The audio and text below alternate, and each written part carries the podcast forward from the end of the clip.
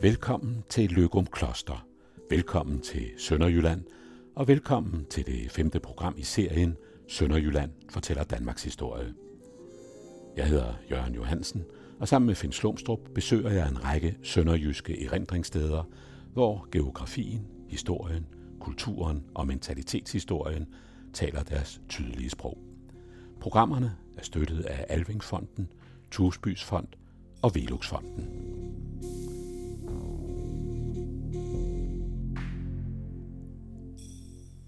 Finn Slumstrup, vi sidder i Klosterkirken i Løgum Kloster. Og vi sidder lige foran det ualmindeligt imponerende alter, eller altertavlen. Ja.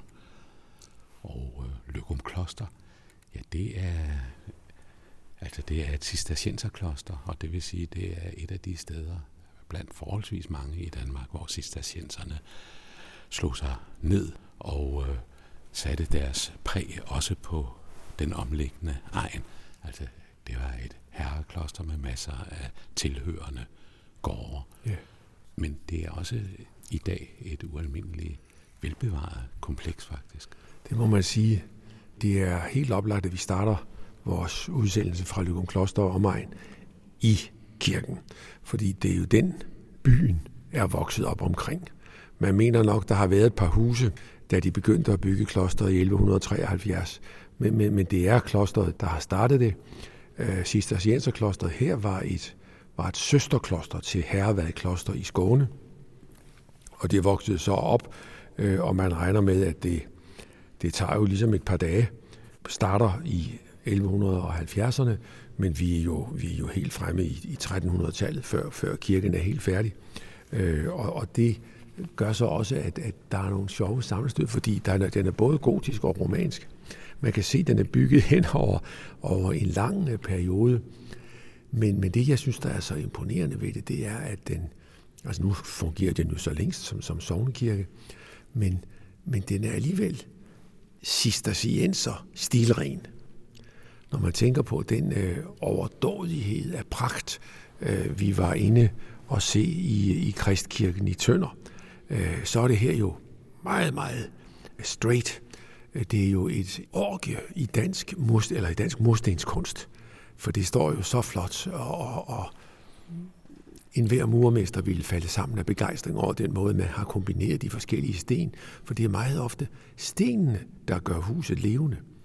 Og dertil er så altså et lysindfald nu her, sådan en formiddag, der er ganske imponerende fra de, fra de høje vinduer. Og så er der et par andre øh, imponerende ting, især det relikvieskab, der er oppe ved siden af alteret. Det er så berømt, så det hedder simpelthen løgumskabet. Vi har ikke rigtig noget lignende så flot, øh, med masser af små rum, hvor, hvor man har opbevaret dels naturligvis ting, der skulle bruges til gudstjeneste, men der har garanteret jo også været relikvier af forskellige art. Men det er jo fascinerende, at netop den renhed, den enkelhed, strenghed, som Bernhard af Clairvaux, ja. om jeg så må sige, øh, satte i højsædet øh, i et oprør mod pragten i ja. Cluny, at den stadigvæk slår sig rent det slår igennem. så fint igen, det gør og, den. Og på en eller anden måde er det jo også øh, lidt eftertanke manende, at et sted som Løgum Kloster her, ja, det indgår så i et, øh, et netværk af cistercienserkloster, hvor ja. Øm Kloster for eksempel ja, ja. jo er et af de kendte eksempler, ja, eller Esrum Kloster på Sjælland. Altså det er jo sådan et par af de typisk danske ja. øh, cistercienserklostre. Ja. Så, så der er virkelig en linje, der går helt tilbage her til den tidlige ja. middelalder. Og det er så også vidnesbyrd om den der fantastiske evne til at organisere, som må have været en del af Bernhard af Fuldstændig, fuldstændig ja. Jeg ved ikke, hvor mange klostre, der dukker op over Europa inden for en ganske kort øh, tidsperiode efter, efter at han øh, slog sig ned i Clairvaux. Det er mange. Og, og det her vokser, og du nævnte det før, øh, at det, det vokser sig op til at blive et stort sted. Øh, omkring reformationen regner man med, at, at øh, klosteret i Løgum, altså Løgum Kloster, ejer 200 gårde, fire sovnekirker, tre vandmøller, ejendomme helt over i Ribe, og forskellige steder har man særlige rettigheder til fiskeri og jagt og skov. Så det er simpelthen en bedrift, øh, der vil noget. Ja, det er den, nærmest grundlaget for et helt amt. Ja, simpelthen, simpelthen. Men det bliver så selvfølgelig stoppet, for så kommer reformationen, og i 1553, der er munkelivet i Løgum Kloster øh, forbi. Så bygger man så derefter, for så bliver det jo kongen selvfølgelig, men han kan jo ikke nøjes med et kloster, han skal have et slot. Så lige her bagved, der bygger man så et øh, slot. Det begynder man på at bygge i 1580'erne. Det er så det sted, hvor, så møder vi Brorson igen, hvor, hvor Brorson var huslærer, før han blev præst i Tønder. Men kirken ligger her heldigvis stadigvæk. Den rager man ikke ned, øh, og den har været sognekirke siden 1739. Det er jo dog et par dage. Og stedet, Løgum Kloster, indtager jo stadigvæk en, en central plads i dansk kirkeliv. Ja, vi, vi befinder os jo i et fuldstændig særligt øh, miljø. Fordi øh, du har slottet, der jo bliver til nu om stunder til præstehøjskole. Det bliver den i 1973, så vidt jeg husker.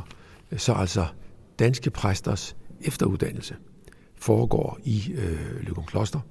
Når man gør det, så hænger det sammen med, tror jeg, at der var der på det tidspunkt sket noget andet, at der var blevet bygget et refugie. Stærke sønderjyske kræfter, og ikke mindst øh, Askov Højskoles øh, gamle forstander, J.H. Arnfred, og flere andre, var fascineret af det her sted. Og deres fascination har så ført til, at vi i dag har et helt særligt miljø her. Refugiet kommer i 1960. Præstehøjskolen indrettes så i 73, Øh, og Præstehøjskolen er så senere blevet udvidet, øh, sådan at den i dag er det officielle navn øh, Folkekirkens Pædagogiske Center. En, en bredere praksis. Men samtidig med refugiet bygger man mindsanden også en højskole. Og alt i en meget smuk, lav murtradition, der taler godt sammen med kirken. Herover i det, man kalder engen, der kan man så stå på engen og se, over på den ene side har du refugiet, klosterkirken og slottet. Over på den anden side af engen har du så Løgum Klosterhøjskole. Og yderligere en ting kommer så til i 73 sammen med Præsterhøjskolen. Det er et stort klokkespil som nu så får navnet Frederik den 9. klokkespil. Da Frederik den 9. er lige død på det tidspunkt. Frederik den 9. klokkespil står der og er nogen 40 meter højt. Og det her er så det sted i Danmark, hvor du kan få en klokkenistuddannelse. Så Lykum Kloster, der altså er en by med, med 35, 35 600 mennesker, er et åndeligt kraftcenter på en eller anden måde, og man kan fornemme kraften, når man er her. Ja, det er et sted, hvor traditionen øh, stadigvæk taler ja, på mange forskellige måder. Altså sådan, at man egentlig har en linje, der fører fra ja, 1100-tallet og ja. op til i dag. Ja, det er det bestemt. Altså, jeg har været her mange gange, det må jeg indrømme. Ja, det er et sted, jeg holder meget af. Jeg har boet på refugie gentagende gange, og har også haft et arbejdslegat dertil, øh, da jeg skulle lave en bog øh, en gang i 1990'erne, og der havde jeg en mærkelig oplevelse, som jeg aldrig kommer over. Fordi når man, når man nærmer sig, kommer ind fra, fra refugie indgangen, der kan man se lige her udenfor, der står der to træfigurer. En, en øh, figur af vor herre, og en figur af Maria med barnet. De er begge to, de der 50-60 cm høje, og man har dem i ganske mange middelalderkirker, kan man finde sådan nogle træskulpturer. De står der. Men under det ophold der i 90'erne, der gik jeg en aften over i kirken. Det kan man jo gøre, for der er åbent hele tiden fra, fra refugie glasgangen. Der gik jeg over i kirken, og, og øh, der var selvfølgelig ikke andre end mig. Klokken var 10-11 om aftenen. Øh, og jeg gik stille rundt, og, og da jeg så gik ned og, og vendte øh, helt nede bagved, så nikkede jeg til statuen, eller skulpturen af, af Madonna og barnet, der stod der. Og det tænkte jeg ikke over. Og så øh, gik jeg rundt i sådan en meditativ stemning, og da jeg så lidt senere lå i min seng, så fik jeg et chok, fordi, jamen, øh, Maria med barnet skal jo ikke stå der. Den, den står jo over ved siden af. Så jeg var nødt til at stå op øh, og, og, og konstatere, jamen hun stod der, hvor hun plejede at stå. Men det ændrer ikke ved, at da jeg gik forbi nede i enden af kirken, der stod hun dernede. Så jeg får det sådan lidt, jeg hilser temmelig øh, direkte på hende. Hver gang jeg kommer så nikker jeg til hende og siger tak for sidst. For det var en oplevelse, som jeg aldrig glemmer. Jeg var absolut ædru. Der var intet øh, mærkeligt i det. Men det er så Løgum Kloster ånden, der det må det være. har sænket sig over dig. Det må det være, helt bestemt. Øh, herude ved siden af er der sådan en lille bitte udstilling, der fortæller noget om cistercienserne, og så hvor man også holder den nysgerrige kan få noget at vide om det. Men ellers er det jo en, en, en sovnekirke, og, og lige nu, som vi sidder her, er den jo gjort klar til en ganske særlig sønderjysk tradition. Øh, kirken er smykket på det smukkeste, for om lidt skal der være diamantbryllup. Det er en gammel sønderjysk tradition, at, at når man øh, holder diamantbryllup, så kan det blive fejret. Jeg mener også, at man kan fejre guldbryllup i kirken. Men diamantbryllup i hvert fald. Og det er en stor øh, ceremoni. Og vi ved, at vi har spurgt os rundt i byen, der, der kommer 105 gæster, der skal på centralhotellet bagefter og have frokost og alt muligt. Men man starter altså med en stor diamantbryllupsceremoni. Det tror jeg ikke, man gør andre steder end i Sønderjylland. Ja, når vi så kigger os rundt, så har vi jo blandt de mange forskellige tidsalders præg på kirken, så har vi også øh, en døbefond, som knytter forbindelsen til tønder. Ja. For det er sådan altså ret tydeligt et arbejde fra træskæreværkstedet, Peter Pedersens det... træskæreværksted i Tønder. Ja. En imponerende døbefond. Ja. Øh, forbindelsen Løgum Kloster Tønder, den er der jo også, når vi kommer ud i byen, fordi Løgum Kloster har, har levet af det samme som Tønder. Der har været masser af studehandel, studetransport ned igennem Jylland, ned til Holsten osv., og der har været masser af kniblingsarbejde. Men det er karakteristisk, at her i Løgum Kloster taler man jo simpelthen om tønderkniblinger. De har siddet her i Løgum Kloster. Vi ved, at der på et tidspunkt har været over 1000 øh, kniblersker i Løgum Kloster, men de har siddet og lavet tønderkniblinger. Ja, det har været en industri med, med mange filialer. Simpelthen.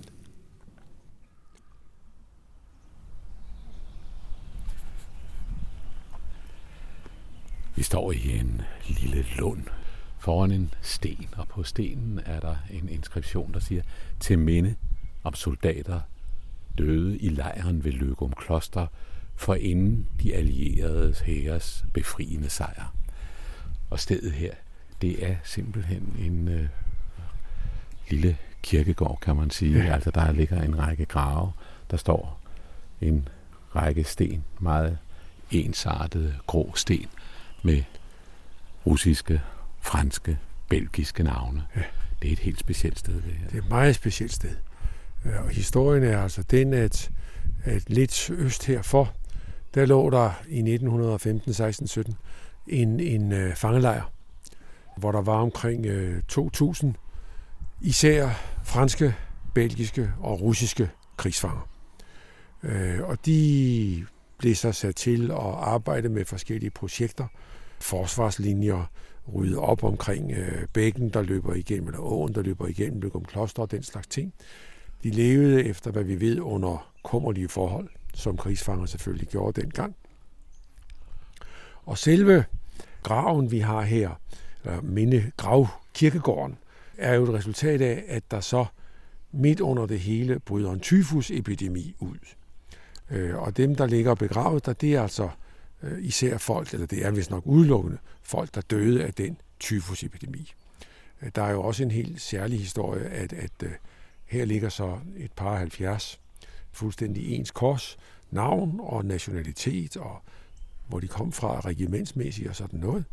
Men lidt herfra på vej herind er der så en enkelt grav, fordi en af de, øh, der blev ramt af tyfus, han var jøde, øh, og kunne derfor ikke begraves sammen med de andre.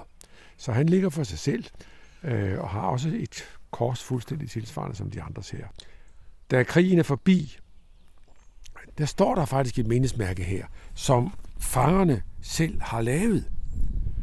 Øh, og der stod på, den, på det mindesmærke for vores franske, belgiske og russiske kammerater døde under fangenskabet i lejren ved Løgum Kloster 1915, 16, 17. Men det gik til.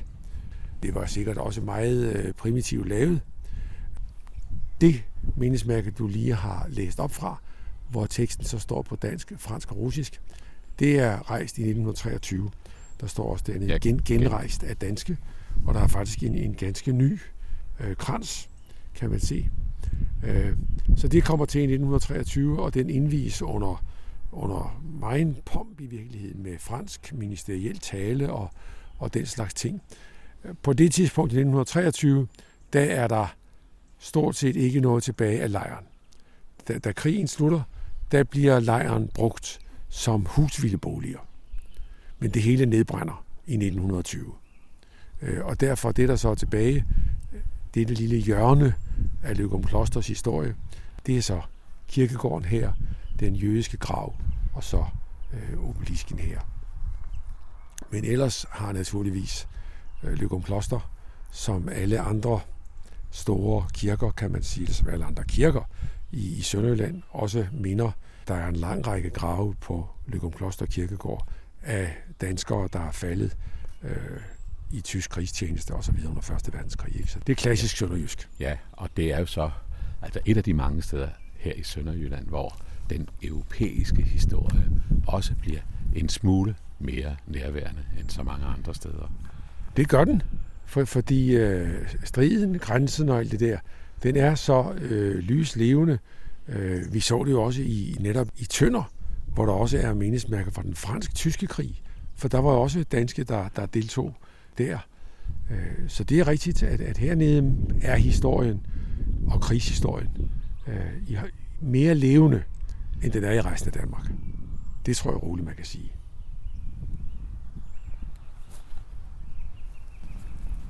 Vi er nået til torvet i Løgum Kloster og står lige ud for Centralhotellet. Nærmest stillet os ind i kredsen af skikkelser på det, der hedder Gøjlerstatuen. Ja. Og det er jo en statue, der fortæller noget vigtigt om livet på nogle bestemte tidspunkter her i Løgum Kloster. Det må man sige. Og det, der er det specielle ved det her, er jo, det er to gøjlere og en præst, der står her. Øh, det er en statue, som Alice Bukhave har lavet i 1981. Det er faktisk den anden statue, hun har her i byen. For nede ved det lille museum, der hedder Holmen, der står der en cisterciensermunk, eller rettere, han kommer gående på vej til klosteret. Og det er også Alice Bukhave, der har lavet den. Øh, det, hun har lavet her, det, det er en markering af, at på den store årlige begivenhed, der hedder Klostermærken, Altså klostermarkedet betyder det egentlig. Klostermærken, øh, og det er altid i øh, uge 32, torsdag, fredag, lørdag, søndag i uge 32. Der er der gøjlergudstjeneste. Og jeg tror nok, at det var Pastor Borg Hansen, som, som er øh, afbildet her også. Altså han blev kendt som gøjlerpræsten. Han har i hvert fald en stor andel i, at, at, øh, at det går ind som en særlig begivenhed, at landevejens farenes venne, som man sagde dengang, kom til Løgum Kloster, når der var klostermærken. Og det er stadigvæk sådan, at der, klostermærken starter med en gøjlergudstjeneste torsdag aften. Og den foregår altså her på den her store, åbne plads, omgivet af lindetræer. En meget smuk plads i virkeligheden, øh, hvis vejret er ordentligt. Ellers, ellers går man i kirken og laver den. Ja, for det er jo virkelig påfaldende, at i den forholdsvis lille by, Løgum Kloster, der er torvepladsen her af usædvanlige dimensioner. Ja, det må man sige. Det må man sige. Der er virkelig plads til nogle boder og ja. Telte, hvis ja. det skal være øh, om, altså omkring øh, på, på plænerne her. Ja. Øh, altså, vi, vi nævnte jo inde i kirken, at, at, der, at byen, øh, og Lykum Kloster er altså i dag en by med en 3500 indbyggere, at den er vokset op omkring klosteret. Men det går i virkeligheden langsomt. Altså endnu i 1500-tallet, der, der er det kun ganske få mennesker. Det, der begynder at sætte gang i sagerne, er faktisk kniblingsindustrien. Øh, og så altså også en del af kvæghandel. Men det er i virkeligheden først altså i 16-1700-tallet, at Løgum Kloster som by begynder at dukke op. Og der er en stor brand i 1809, hvor der, hvor der går en del huse, øh, og, og øh, derefter siger man så, at det, det er by, vi bygger til. Så hvor det altså var, har været løst hængende, kan man næsten sige, huse. Så begynder man så efter 1809-branden at bygge bymæssigt. I 1869, der får den officiel status som en flække, som man dengang havde som en, en øh, betegnelse. Og det er og ja, så lidt mindre end en købstad. Ja, netop. Og i 1888, der bliver den så stationsby. Men, men den ligger jo herinde i landet, øh, og har altid haft nogle øh, transportproblemer, kan man sige. Det den får i 1888, det er, det er en lille bitte statsbane nede fra Bredebro. Øh, og i 1901 bliver der anlagt en kleinbahn, som man dengang sagde. Det var et, et specielt sønderjysk fænomen, hvor, altså dengang det var tysk, øh, med, med, med, med mindre afstand mellem hjulene end på et normalt jernbanetog. Så det var en kleinbahn øh, fra Lykum Kloster til Åben Rå. Øh, efter genforeningen laver man så en, en rigtig statsbane øh, fra Løgum Kloster til Røde Kro, men den lukker i 36. Og siden da har der ikke været jernbane, så skal man til Løgum Kloster med det offentlige, så er det med bus, og så ind til Røde Kro. Det er det nærmeste tog, og det er nogen 20 km. Så øh, på en eller anden måde er Løgum Kloster, hvad angår det offentlige trafiknet, ligesom snørret af. Og det kan man også godt mærke på byen. Og det er naturligvis lidt et problem for alle de institutioner, den har. Altså både refugiet og højskolen, og der er man også en efterskole jo. Øh, at det er, det er lidt svært at komme hertil med, med, med offentlig transport. Men det må man så overvinde. Når man står her og kigger sig rundt øh, omkring pladsen her, så er noget af det, der er karakteristisk, det er ikke gennemført hele vejen. Der er kommet mange nyere huse til, ja. men der ligger en hel del alligevel lave, hvide bygninger. Ja. Og man kan godt forestille sig, at det har været sådan præget af en slags byhelhed engang, jo. der er jo. markeret på den måde. Og så, og så er det også karakteristisk, at mange af dem Øh, man skulle tænke, at de burde vende facaden herud mod, men mange af dem vender faktisk gavlen herud mod. Der er jo stadigvæk det der gamle vestjyske, altså hvor, hvor kommer vinden fra, og hvor den, hvor den bygger man så. Nogle vender facaden ud, andre vender gavlen ud. Der er sådan en blanding, kan man sige. Der er også en anden ting, der er lidt karakteristisk her, fordi en af byens virkelige originaler har boet her. Hun er Christine Andersen og boede over i det nydelige Hvide Hus, øh, Vestergade nummer 21, der nu vil blive restaureret. Øh, Andersen blev mildestalt gammel. Hun levede fra 1855 til 1951. Øh, hun var kendt som Stine med Bibel. Hun gik altid rundt med en bibel i sort klæde, så, så hun kunne til enhver tid præsentere folk for nogle gode citater, hvis det var nødvendigt. Hun gik også tit rundt med bibler, som hun forærede folk. Og hun var altså en original, der gjorde sig bemærket på mange måder. Det fortælles også, at hun under krigsfangelejren, som vi var ude i for kort tid siden, altså hun, hun kom simpelthen hver dag. Gik hun rundt herinde og tikkede mad. Og så gik hun ud til krigsfangerne, der jo levede under kummerlige forhold, og kom med en madforsyning. Så Stine med Bibel, hun blev sådan et, et, øh, et begreb, som altså også har fået sin mindeplade, og den har hun også fortjent.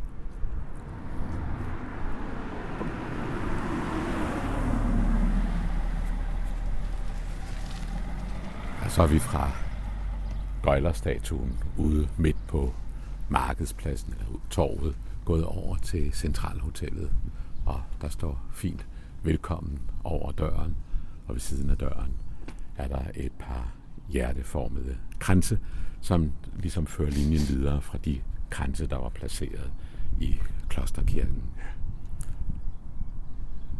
Og man kan se, at det, der er et fint hjerte deroppe også. Det er Sonja og Thomas, der nu har været gift i 60 år. Og det fejrer man så, og det der, som vi var inde på tidligere, det er altså en speciel sønderjysk højtidlighed, gør, at man, man laver en, en slags bryllupsceremoni over i kirken, øh, der var pyntet på det smukkeste, og så laver man så frokost og fest herover med skrub mad og det hele. Øh, så det er hele dagen øh, virkelig en begivenhed i, i, i livsforløbet, der bliver holdt fast. Ja, og hvis der er øh, relativt fredeligt øh, her lige nu på torvet, så må vi jo forestille os, at der senere på dagen, når aftenen er ved at nærme sig, er liv og forventning øh, det vil der her være. foran indgangen det vil der være. Centralhotellet. Ingen tvivl om det. Og rygerne har plads nok, når de skal ud og ryge udendørs.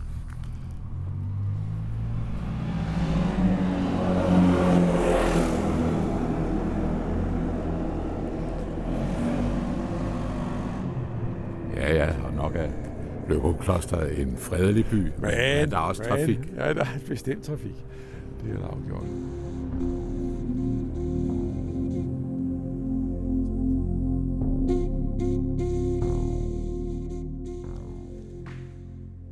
Her til tonerne af Palle Mikkelborgs Bella My Bella forlader Finn Slumstrup og jeg, Jørgen Johansen, Løgum Kloster. Det femte mål i serien Sønderjylland fortæller Danmarks historie. I det næste program besøger vi Gråsten og Sønderborg. Programserien Sønderjylland fortæller Danmarks historie er støttet af Alvingfonden, Tusbys Fond og Veluxfonden.